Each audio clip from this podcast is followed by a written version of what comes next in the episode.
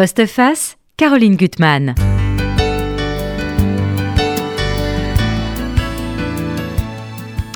Chers auditeurs, aujourd'hui on va faire une émission spéciale avec ma comparse et amie Barbara. Euh, et on va essayer de vous mettre en appétit avec plusieurs livres et le livre d'un personnage mystère. Vous n'en saurez rien, tout sera dévoilé à la fin. On aurait presque pu vous faire appeler au téléphone, mais faites-le pour savoir qui, va qui, qui a trouvé le nom de l'invité mystère. Malheureusement, on n'a pas de lot à vous faire gagner, mais on a notre affection. Et, plein de livres à partager aussi. Oui, plein de livres à partager quand même. Alors, peut-être pour démarrer, Barbara, vous avez devant vous deux livres que vous avez beaucoup aimés. Oui, énormément. Des histoires de, famille, hein, parce qu'on euh, on va, on va bientôt retrouver la famille. Alors, des histoires de famille assez mystérieuses et, et assez formidables. Bon, c'est bien. Mystère aussi. Mystère. Alors moi, de mon côté, ce personnage, je pense que vous le connaissez tous. Déjà, vous dire qu'il a des très beaux yeux bleus, qu'il a quelque chose d'innocent, d'enfantin. Et d'ailleurs, il parle dans son livre beaucoup, très bien de l'enfance. Qu'il est amoureux des mots. D'ailleurs, il le dit à maman. Sa famille sa grand-mère en tout cas est catholique, les autres n'ont pas du tout la foi, et lui va dire que va écrire que sa seule foi, c'est sa seule religion, pardon, je m'en étouffe, ce sont les livres qu'il aime par-dessus tout. Euh, sa maison, c'est le théâtre. C'est sa vraie maison. Mais aussi le cinéma, euh, la poésie, les balades partout. Il marche beaucoup. Et vous verrez, il y a Versailles et Oléron dans son histoire. Il est extrêmement drôle et parfois déchirant parce qu'il va dire des choses font terribles sur la dépression, sur la mort, la mort de certains de ses proches. Et je vais vous lire quelques extraits. Déjà, vous parler de son enfance. Donc, c'est vraiment un enfant plein d'imagination. Vous allez voir dès le début, il annonce la couleur parce qu'il s'invente un monde tout le temps. Et d'ailleurs, après, dans le théâtre, quand il répète, il est dans un monde intérieur. Alors, euh, donc, ce qu'il veut à, tout prix, c'est donc se, créer un monde à lui. Je rêve d'établir géographiquement un pays imaginaire, comme j'en ai découvert dans plusieurs livres, la Sildavie ou le Kemed dans Tintin m'incride chaque fois que je me plonge dans le sept d'autocar, qu'est-ce que c'était bien, ou le crabe aux pinces d'or, ils me font envie.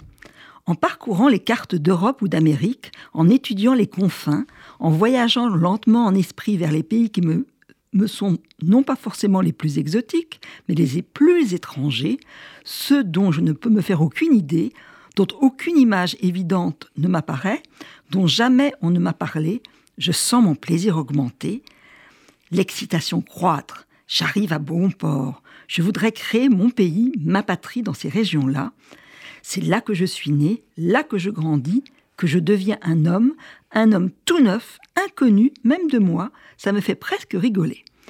Et là, donc son, pays est une obsession, mais il va penser à découvrir la langue, il lui faut son propre idiome.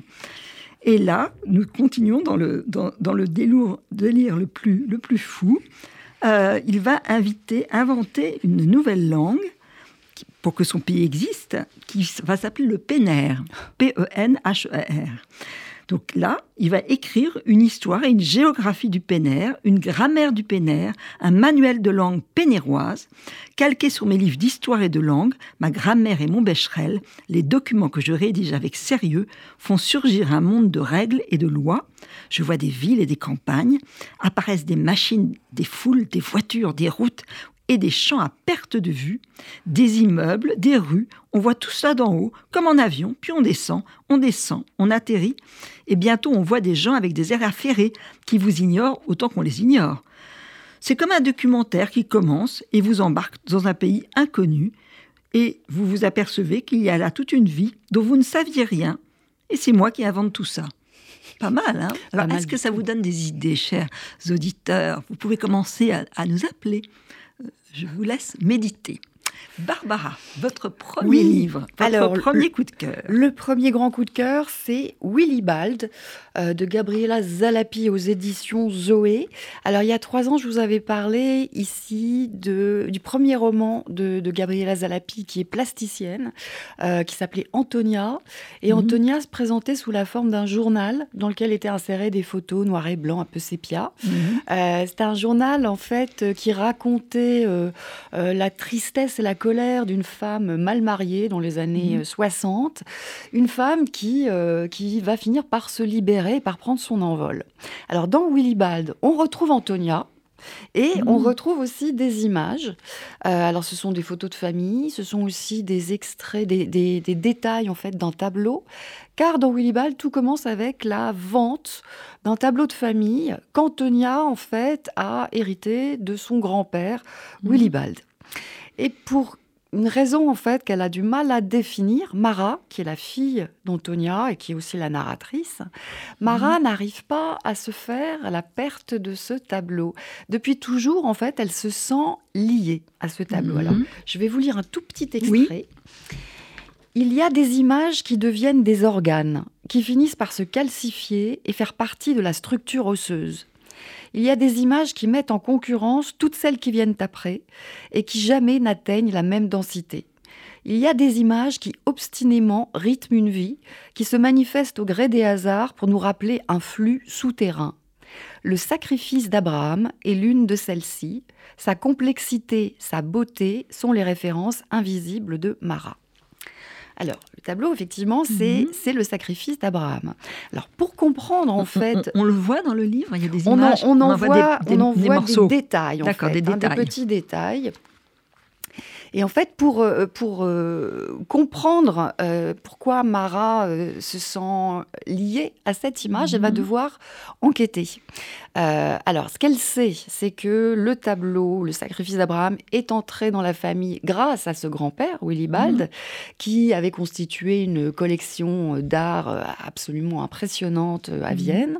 Ce qu'elle sait aussi, c'est que Willibald, en fait, lorsqu'il a fui Vienne pour échapper aux nazis, a euh, décloué la toile et l'a pliée en sachant mhm. pertinemment les dommages que cela causerait pour l'emporter avec lui, alors qu'il avait pris le temps, pris le soin de confier sa collection, 16 caisses en tout, à différents musées.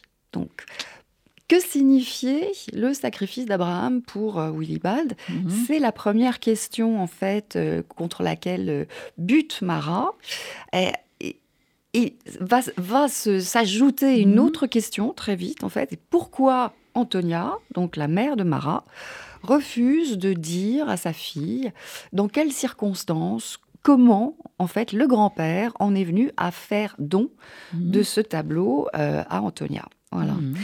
C'est un, c'est un très très joli livre. elle, euh, ça doit être très singulier. Oui, très singulier parce qu'elle procède un petit peu comme un restaurateur qui euh, nettoie une toile et qui fait apparaître en fait le mhm. motif de la toile petit à petit. Donc on, on, voit apparaître peu à peu cette figure fabuleuse de Willibald. Mhm. Mhm. Qui est un personnage hors norme, euh, ambivalent, qui va renaître de ses cendres au Brésil, mais loin des siens. Je ne dis pas pourquoi. Euh, et on, on, voit aussi apparaître en, filigrane un autre motif qui est un motif beaucoup plus, beaucoup plus rare, beaucoup plus précieux, euh, qui est ce motif qui se répète de génération en génération et qui forge, qui scelle en fait le, le destin d'une famille. peut-être, mhm. peut-être définitivement, pas toujours. Voilà, ce qui est un motif qu'on peut revisiter parfois. C'est un très très joli livre. Oui, ça donne envie. Oui, et aux éditions Zoé, qui est une maison d'édition suisse. Suisse. Oui. Oui, il publie de très beaux textes. Très beaux hein. textes. et les, les, livres aussi sont de très beaux objets. Hein. Là, mm. c'est, on a, on a ce, voilà, c'est visuel je ne sais pas si on les voit bien. Voilà, ces photos noires et, et vous avez une jolie dédicace de l'auteur. Et une très jolie dédicace de l'auteur qui a fait un dessin de son grand-père, Willibald. Oui. Pas mal, pas mal. Alors moi, je continue la vie, à arpenter la vie de notre invité mystère qui n'est pas là, mais dont la présence infuse toute cette émission. Donc, beaucoup d'imagination, un vrai imaginaire. Euh, alors en même temps, avec des choses d'un de, petit garçon enjoué, ses quatre frères, euh, qui vont avec euh, des parents très jeunes. sa, mère est professeure d'anglais, donc peut-être aussi, alors lui, il ne parle pas anglais, mais c'est pour ça qu'il a les goûts des mots. Enfin, il, écrit à l'envers. donc, il a créé le pénère, le pénérois, mmh. donc sa nouvelle langue. Le pays, c'est le pénère. Euh, mais il, il invente des nouvelles langues sans arrêt. Le père, qui est un, personnage aussi, alors plutôt blagueur, en même temps par, par moments taciturne, qui travaille dans une pharmacie. Et puis il y a la chef de tout le de rang, qui est la grand-mère. C'est elle qui les force à aller à l'église alors que personne n'a envie d'y aller. Mais enfin bon, ils y vont parce que elle, a beaucoup, beaucoup de choses pour elle. Elle a une librairie, euh, la librairie Rua, euh, qui est à Versailles. Et lui qui aime les livres, on le verra, passe des temps et des heures et des heures avec sa grand-mère dans cette très belle librairie dont il reste plus rien à Versailles. Il est allé plusieurs fois voir ce que. D'abord, ça a été fermé, transformé avec autre chose. Puis maintenant, il sait même plus ce qu'il y a. Il veut plus y retourner. Mm. Mais il y a la souvenir de cette, de cette grand-mère. Et donc, avec cette enfance un peu particulière, ce qui est fort, c'est qu'il il évince pas la, souffrance euh, dans son histoire. Donc, Pénère, il va dire d'ailleurs que ça, veut, ça peut être une peine qui erre, ce qui est vrai. Euh, et il y a, va être évoqué le, quatre garçons, donc euh, lui est le second sur les quatre, et il y aura le, suicide d'un de ses frères. Qui, dont, il parle très bien, parce qu'il y a un moment où on voit qu'il boit, et puis un moment où ça devient insupportable, et, il en parle très bien. Il parle aussi, de, bien sûr, de ses lectures et de Styron, euh, dont la façon tout d'un coup lui a fait comprendre ce qui peut-être portait en lui, c'est-à-dire cette dépression. Et alors il le cite, Styron, dans Face aux ténèbres, c'est un livre magnifique, ça a, rajouté au livre à lire dans mm. notre émission. Euh, le sentiment de perte dans toutes ses manifestations est la clé de, la clé de voûte de la dépression. ça c'est vrai sentiment de perte. Et il y a des moments où il le, le ressent. Et on le voit d'ailleurs arpenter euh, les rues. Alors il adore aller chez, Chan, il marche partout. Euh, il marche un peu comme un fou pour se calmer. Et quand il est enfant, euh, on voit qu'il est, vraiment poreux au monde. Enfin ça, il je vais vous lire deux passages qui m'ont, qui m'ont frappé. chaque mot déclenche en lui beaucoup d'images, un vrai imaginaire.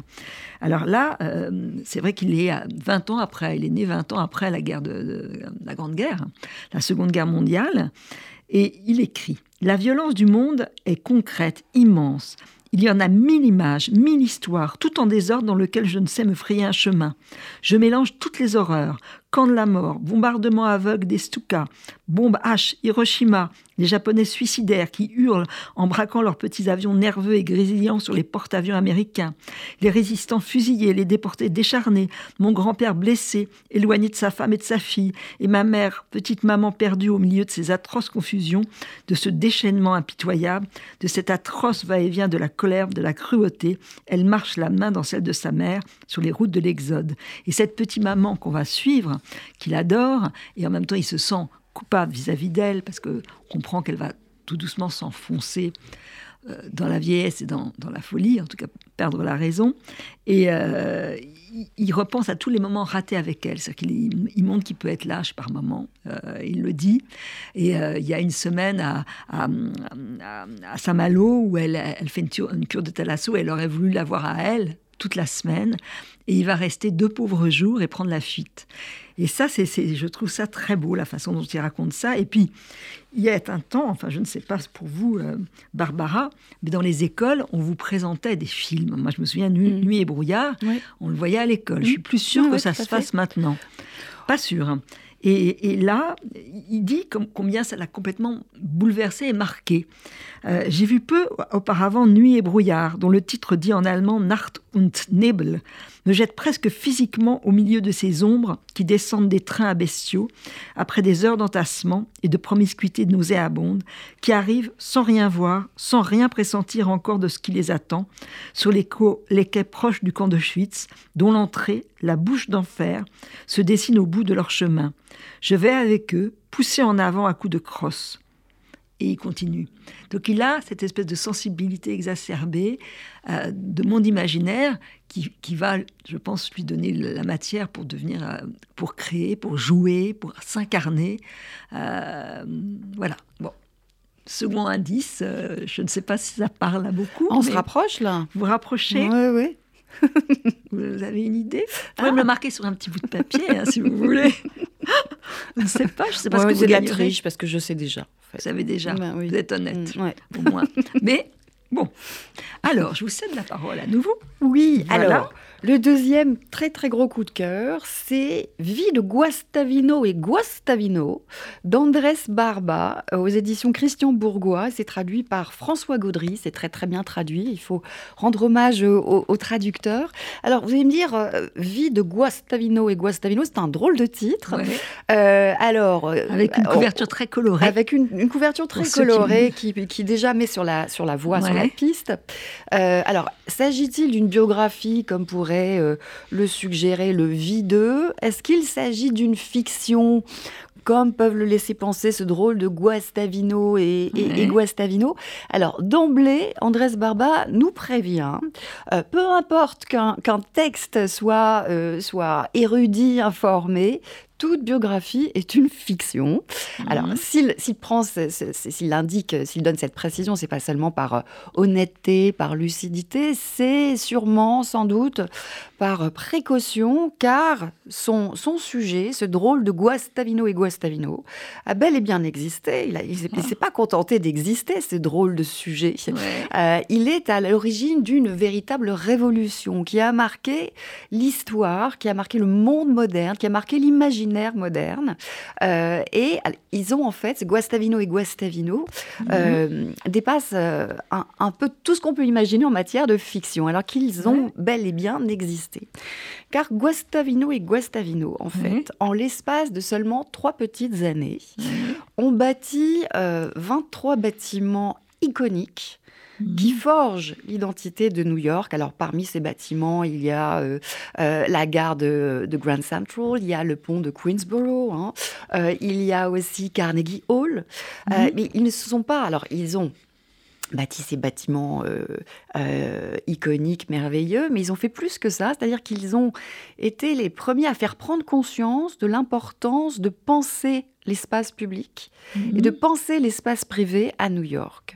Avant eux, il n'y avait pas d'architecture à New York. hein. C'est carrément vraiment ça. C'est vraiment. Ah oui. vraiment eux, en fait, qui ont pensé l'espace à New York. C'est à partir Mhm. du moment où ils ont dressé leur premier bâtiment Mhm. que New York est entré en architecture. Et Dieu sait si New York est une ville architecturale hein, qui, qui, qui- qui nous habite, hein, qui, euh, c'est- prégnant, c'est éclatant. Alors, ils ont une histoire incroyable. Alors, tout commence euh, en Espagne, à Valence, dans les années euh, 1850-60. Mhm. Euh, tout commence peut-être, peut-être, Mhm. avec un incendie, avec l'incendie de l'hôtel de ville euh, de Valence. Mhm. Ce que l'on sait, c'est que euh, euh, notre, notre héros, Guastavino, euh, qui est le fils d'un ébéniste, c'est intéressant, fils Ah oui, d'ébéniste, euh, quitte Valence à peu près à la même période, à la péri- cette période de, de- de cet incendie, pour s'installer chez son oncle, qui est très riche, et qui vit à Barcelone, et cela pour suivre en fait une formation Mhm. de maître d'œuvre. Alors très vite, Guastavino en fait euh, dessine ses, pre- ses premières maisons Mhm. euh, euh, à destination en fait des, des relations de, de cet oncle, hein, euh, Mhm. donc qui connaît qui connaît tout ce que Barcelone compte de Mhm. et importantes. Euh, et très vite aussi, il a recours à un procédé inifuge. Il met, il met en place un procédé inifuge euh, à partir de briques euh, qu'il associe non pas à du plâtre comme on le faisait Mhm. jusqu'à présent, euh, mais qu'il associe à du ciment et qu'il qu'il qu'il associe également à une armature en fer. Donc il crée en Mhm. fait euh, les premiers bâtiments inifuges. Et donc il devient la coqueluche de Barcelone. Mhm. En même temps, il se marie, il fait des enfants, c'est un époux volage, c'est Mhm. un père exécrable. Euh, alors, il, il finit par se séparer de sa femme, mais, sa femme et, et lui séparés, il lui fait quand même un quatrième enfant. Et Mhm. alors, on ne sait pas pourquoi, on ne sait pas pourquoi, il tombe en amour. C'est dans la en- construction, ça. oui, bah oui. il tombe en adoration pour ce quatrième enfant qui est un petit garçon. Oui. Et on ne sait pas pourquoi non plus. À l'hiver 1880, notre Guastavino, du jour au lendemain, décide de quitter Barcelone pour s'installer à New York alors qu'il ne parle pas un traître mot d'anglais. Et ce que l'on sait en fait, c'est qu'il est poussé par la peur, mais on ne sait pas quelle peur. Ce que l'on sait Mhm. aussi, c'est qu'il est parti avec 40 000 dollars qu'il avait volés, Qu'il a volé qu'il l'a volé, oui, une reconnaissance de dette en fait qu'il n'a Ouais, jamais, ouais. jamais en fait honoré. Euh, et ce que l'on sait aussi, c'est qu'il a exigé et obtenu le droit d'emmener avec lui son fils chéri, son fils ad- adoré, l'autre Guastavino.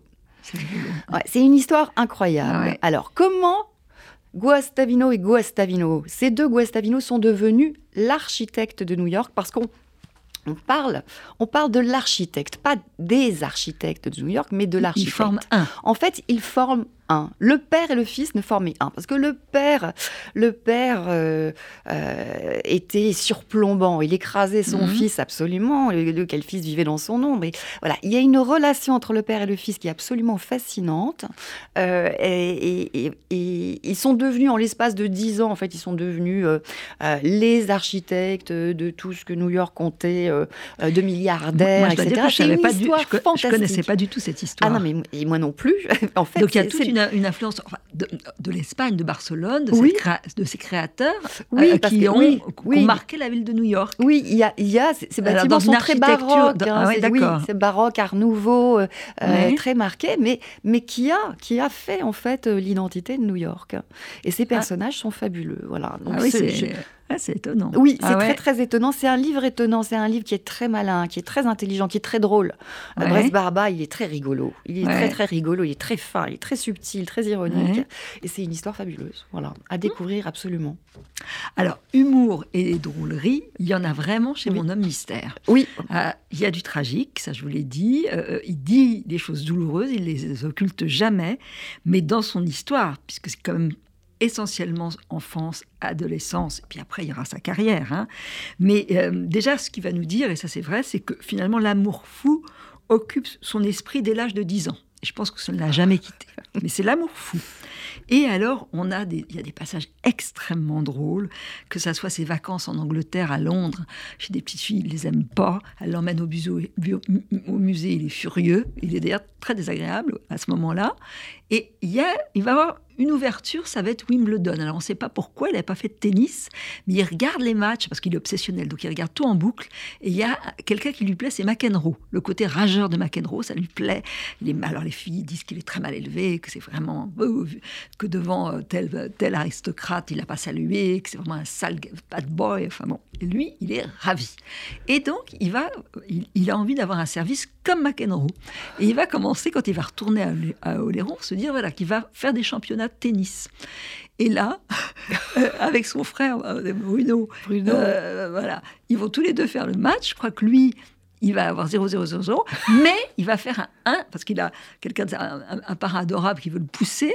Il va faire un service, mais génialissime, digne de McEnroe. Et là, il va abandonner à tout jamais le tennis, mais ça lui, voilà, ça lui donne du plaisir quand même. Puis alors, il y a des passages aussi très très drôles sur quand il commence à être jeune homme, les pertes euh, séminales. Alors là, il est très inquiet, très très inquiet, parce que comme il lit tout, n'importe quoi, il y a- un ouvrage médical quand même sérieux, et il se rend compte, alors il met les mouchoirs pollués, il les cache partout dans tous les placards de la maison, c'est épouvantable. Et quand même, il apprend que ça peut être très grave. C'est qu'on on se vide de soi-même et ça peut mener peut-être à la perte, à la mort. Et là, il, quand même, il est inquiet, il a des migraines, euh, il est persuadé qu'il a une tumeur à cause de tout ça. Donc il y a un médecin qui va lui dire écoutez, je vais vous prescrire ça des anxiolytiques. Un petit peu. Ah oui, ouais. il est vraiment, vraiment drôle. Et puis donc, dans cette affaire, il y a surtout la lecture qui, qui l'apaise. C'est une des seules choses qui le calme, quand même, la lecture. Alors, il lit. Bon, c'est Léris, Roubaud, Genet. euh, mais il y a un passage que j'ai beaucoup, beaucoup aimé parce que je trouve qu'il est très, très drôle. Donc, il est avec son, son père qui est aussi avec son père, il fait des jeux de mots, il rigole, et ils vont décider, alors qu'il louait jusque-là, on le voit dans toutes les vacances avec les parents, qui ne sont pas très fortunés les parents, hein, euh, c'est la grand-mère plutôt qui a... Bon, et ils ont décidé d'acheter, d'acheter à Oléron. Et là, son père va, vous allez voir, louer une camionnette. Alors je lis des passages parce que c'est extrêmement drôle. Mon père est nerveux et entreprenant. Chaque jour, une idée d'arrangement, de bricolage vient à la fois l'exalter et le tourmenter. Il a dessiné quantité de plans. Pas un endroit de la maison n'échappera à sa science du placard, de l'étagère, de l'astuce menuisière, pour qu'aucun espace ne soit perdu et que chacun soit au contraire l'endroit millimétré d'un coffrage, d'arrangement possible, qu'il agrémentera d'une décoration superflue, taillant les rebords, dorant ou vernissant les tasseaux. Alors là, on va voir que son père loue la camionnette. Alors ça, c'est toute une, aventure parce qu'il il laboure leur camionnette de d'outils, de planches, tout ce que vous voulez. Et là, il n'a jamais vu son père aux commandes d'un camion. Et là, Quelque chose m'exalte dans ce voyage. Nous sommes assis tous les trois devant, Bruno, mon père et moi. On va à l'aventure comme trois ouvriers ou techniciens en mission, juchés devant, assis face au monde cadré par l'écran, cinémascope du pare-brise, la route avalée sous la masse de tôle. On ne sait pas exactement ce qui va se passer. Comment allons-nous trouver la maison dont la construction n'était pas encore tout à fait achevée à la signature? Comment allons-nous faire pour entreposer tout ça? Je suis si peu au fait de telles tâches manuelles que cette fonction de main-d'œuvre m'apparaît comme un beau rôle inédit. Et là, il va décider pendant tout le voyage, alors qu'il a mal au cœur hein, en lisant, de lire Les Misérables. Il le lit sans arrêt pendant tout le trajet, je crois que 8 heures de voiture, hein. édition de poche. Là, je lis sans être jamais incommodé, assis entre papa et Bruno, fixe dans la passion vive qui me submerge. Jean Valjean entrant grand dans ma mémoire. Je voudrais être Monseigneur Myriel, l'accueillir moi-même, et de cette voix hugolienne, solennelle et simple, ronde comme un galet, que j'ai peut-être entendu dans mon adaptation préférée, celle avec Harry lui dire Madame Magloire, vous mettrez un couvert de plus. Je ne regarde plus la route. Fatigué de ne pas avoir d'accoudoir, je finis par tirer un rocking chair ficelé au milieu des meubles, un peu en retrait derrière mon père. Je pousse une caisse qui encombre, prend la place et replonge d'un trait dans la lecture. Je ne crois pas avoir jamais été au plus près d'un livre, enfoncé dans sa chair, retiré du monde, qui me revient de l'intérieur de ce livre. J'en aime davantage mon frère et mon père, j'en aime davantage, immense idole abstraite, l'humanité, chose introuvable, en aucun homme, dont chacun est fait, qui le rend sacré aux yeux de tous, que j'aime cet obscur concentré d'hommes, Valjean. C'est ça la lecture. Il en parle bien, c'est que tu rentres dans, la chair d'un texte.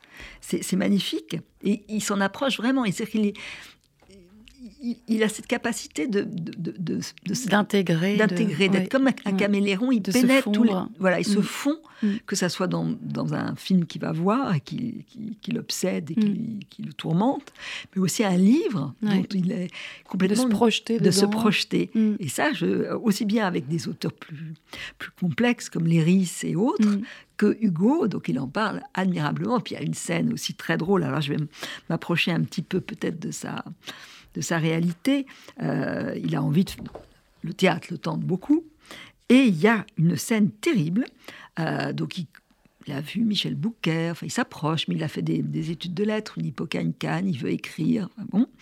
Euh, mais il va, on va lui proposer quelque chose de formidable, c'est de, de, jouer avec Jean Marais, Hernani là, c'est quand même une, aubaine extraordinaire pour un jeune homme. Mhm. Alors là, il s'enferme dans les toilettes, et, parce qu'il n'arrive pas à mettre son énergie sur scène. Mais euh, dans les toilettes, ils doivent aller jouer ça à Nantes.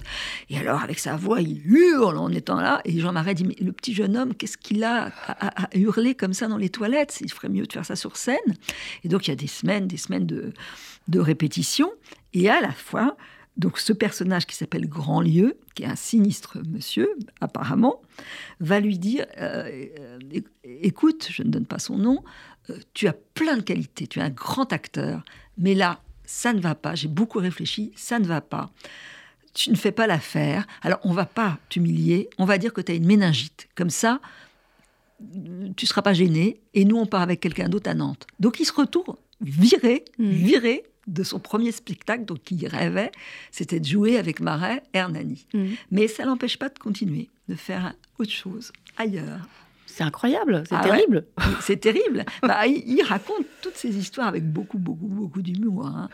Alors je ne sais pas euh, si Daniel a eu des coups de téléphone, si, si, le téléphone est saturé de RCJ pour savoir qui est ce personnage.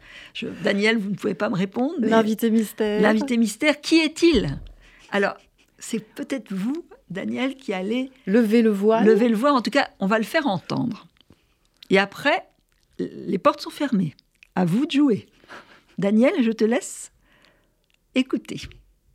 Denis Podalides, Guillaume Apollinaire, Alcool. Palais. À Max Jacob.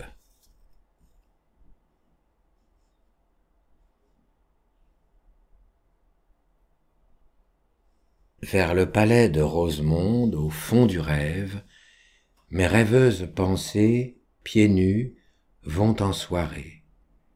Le palais, dont du roi, comme un roi nu s'élève, des chairs fouettées, des roses, de la roseraie. On voit venir au fond du jardin mes pensées qui sourient du concert joué par les grenouilles. Elles ont envie des cyprès grandes quenouilles, et le soleil miroir des roses s'est brisé. Le stigmate sanglant des mains contre les vitres, quel archet mal blessé du couchant le troie. La résine qui rend amer le vin de Chypre, ma bouche aux agapes d'agneau blanc l'éprouva. Sur les genoux pointus du monarque adultère, sur le mai de son âge et sur son trente et un, Madame Rosemonde roule avec mystère ses petits yeux tout ronds pareils aux yeux des uns. Dame de mes pensées au cul de perles fines, dont ni perle ni cul n'égale l'Orient, qui donc attendez-vous De rêveuses pensées en marche à l'Orient, mes plus belles voisines? Toc toc, entrez dans l'antichambre, le jour baisse, la veilleuse dans l'ombre est un bijou d'or cuit. Pendez vos têtes au pater par les tresses. Le ciel, presque nocturne, a des lueurs d'aiguilles. On entra dans la salle à manger. Les narines reniflaient une odeur de graisse et de graillon. On eut vingt potages, dont trois couleurs d'urine, et le roi prit deux œufs pochés dans du bouillon. Puis les marmitons apportèrent les viandes, des rôtis de pensées mortes dans mon cerveau mes beaux rêves mornés en tranches bien saignantes, et mes souvenirs faisandés en godivaux. Or ces pensées mortes depuis des millénaires avaient le fade goût des grands mammouths gelés. Les os ou songes creux venaient des ossuaires en danse macabre au pli de mon cervelet. Et tous ces mecs criaient des choses non pareilles, mais non de Dieu. Ventre affamé n'a pas d'oreille, et les convives mastiquaient à qui mieux mieux. Ah nom de Dieu!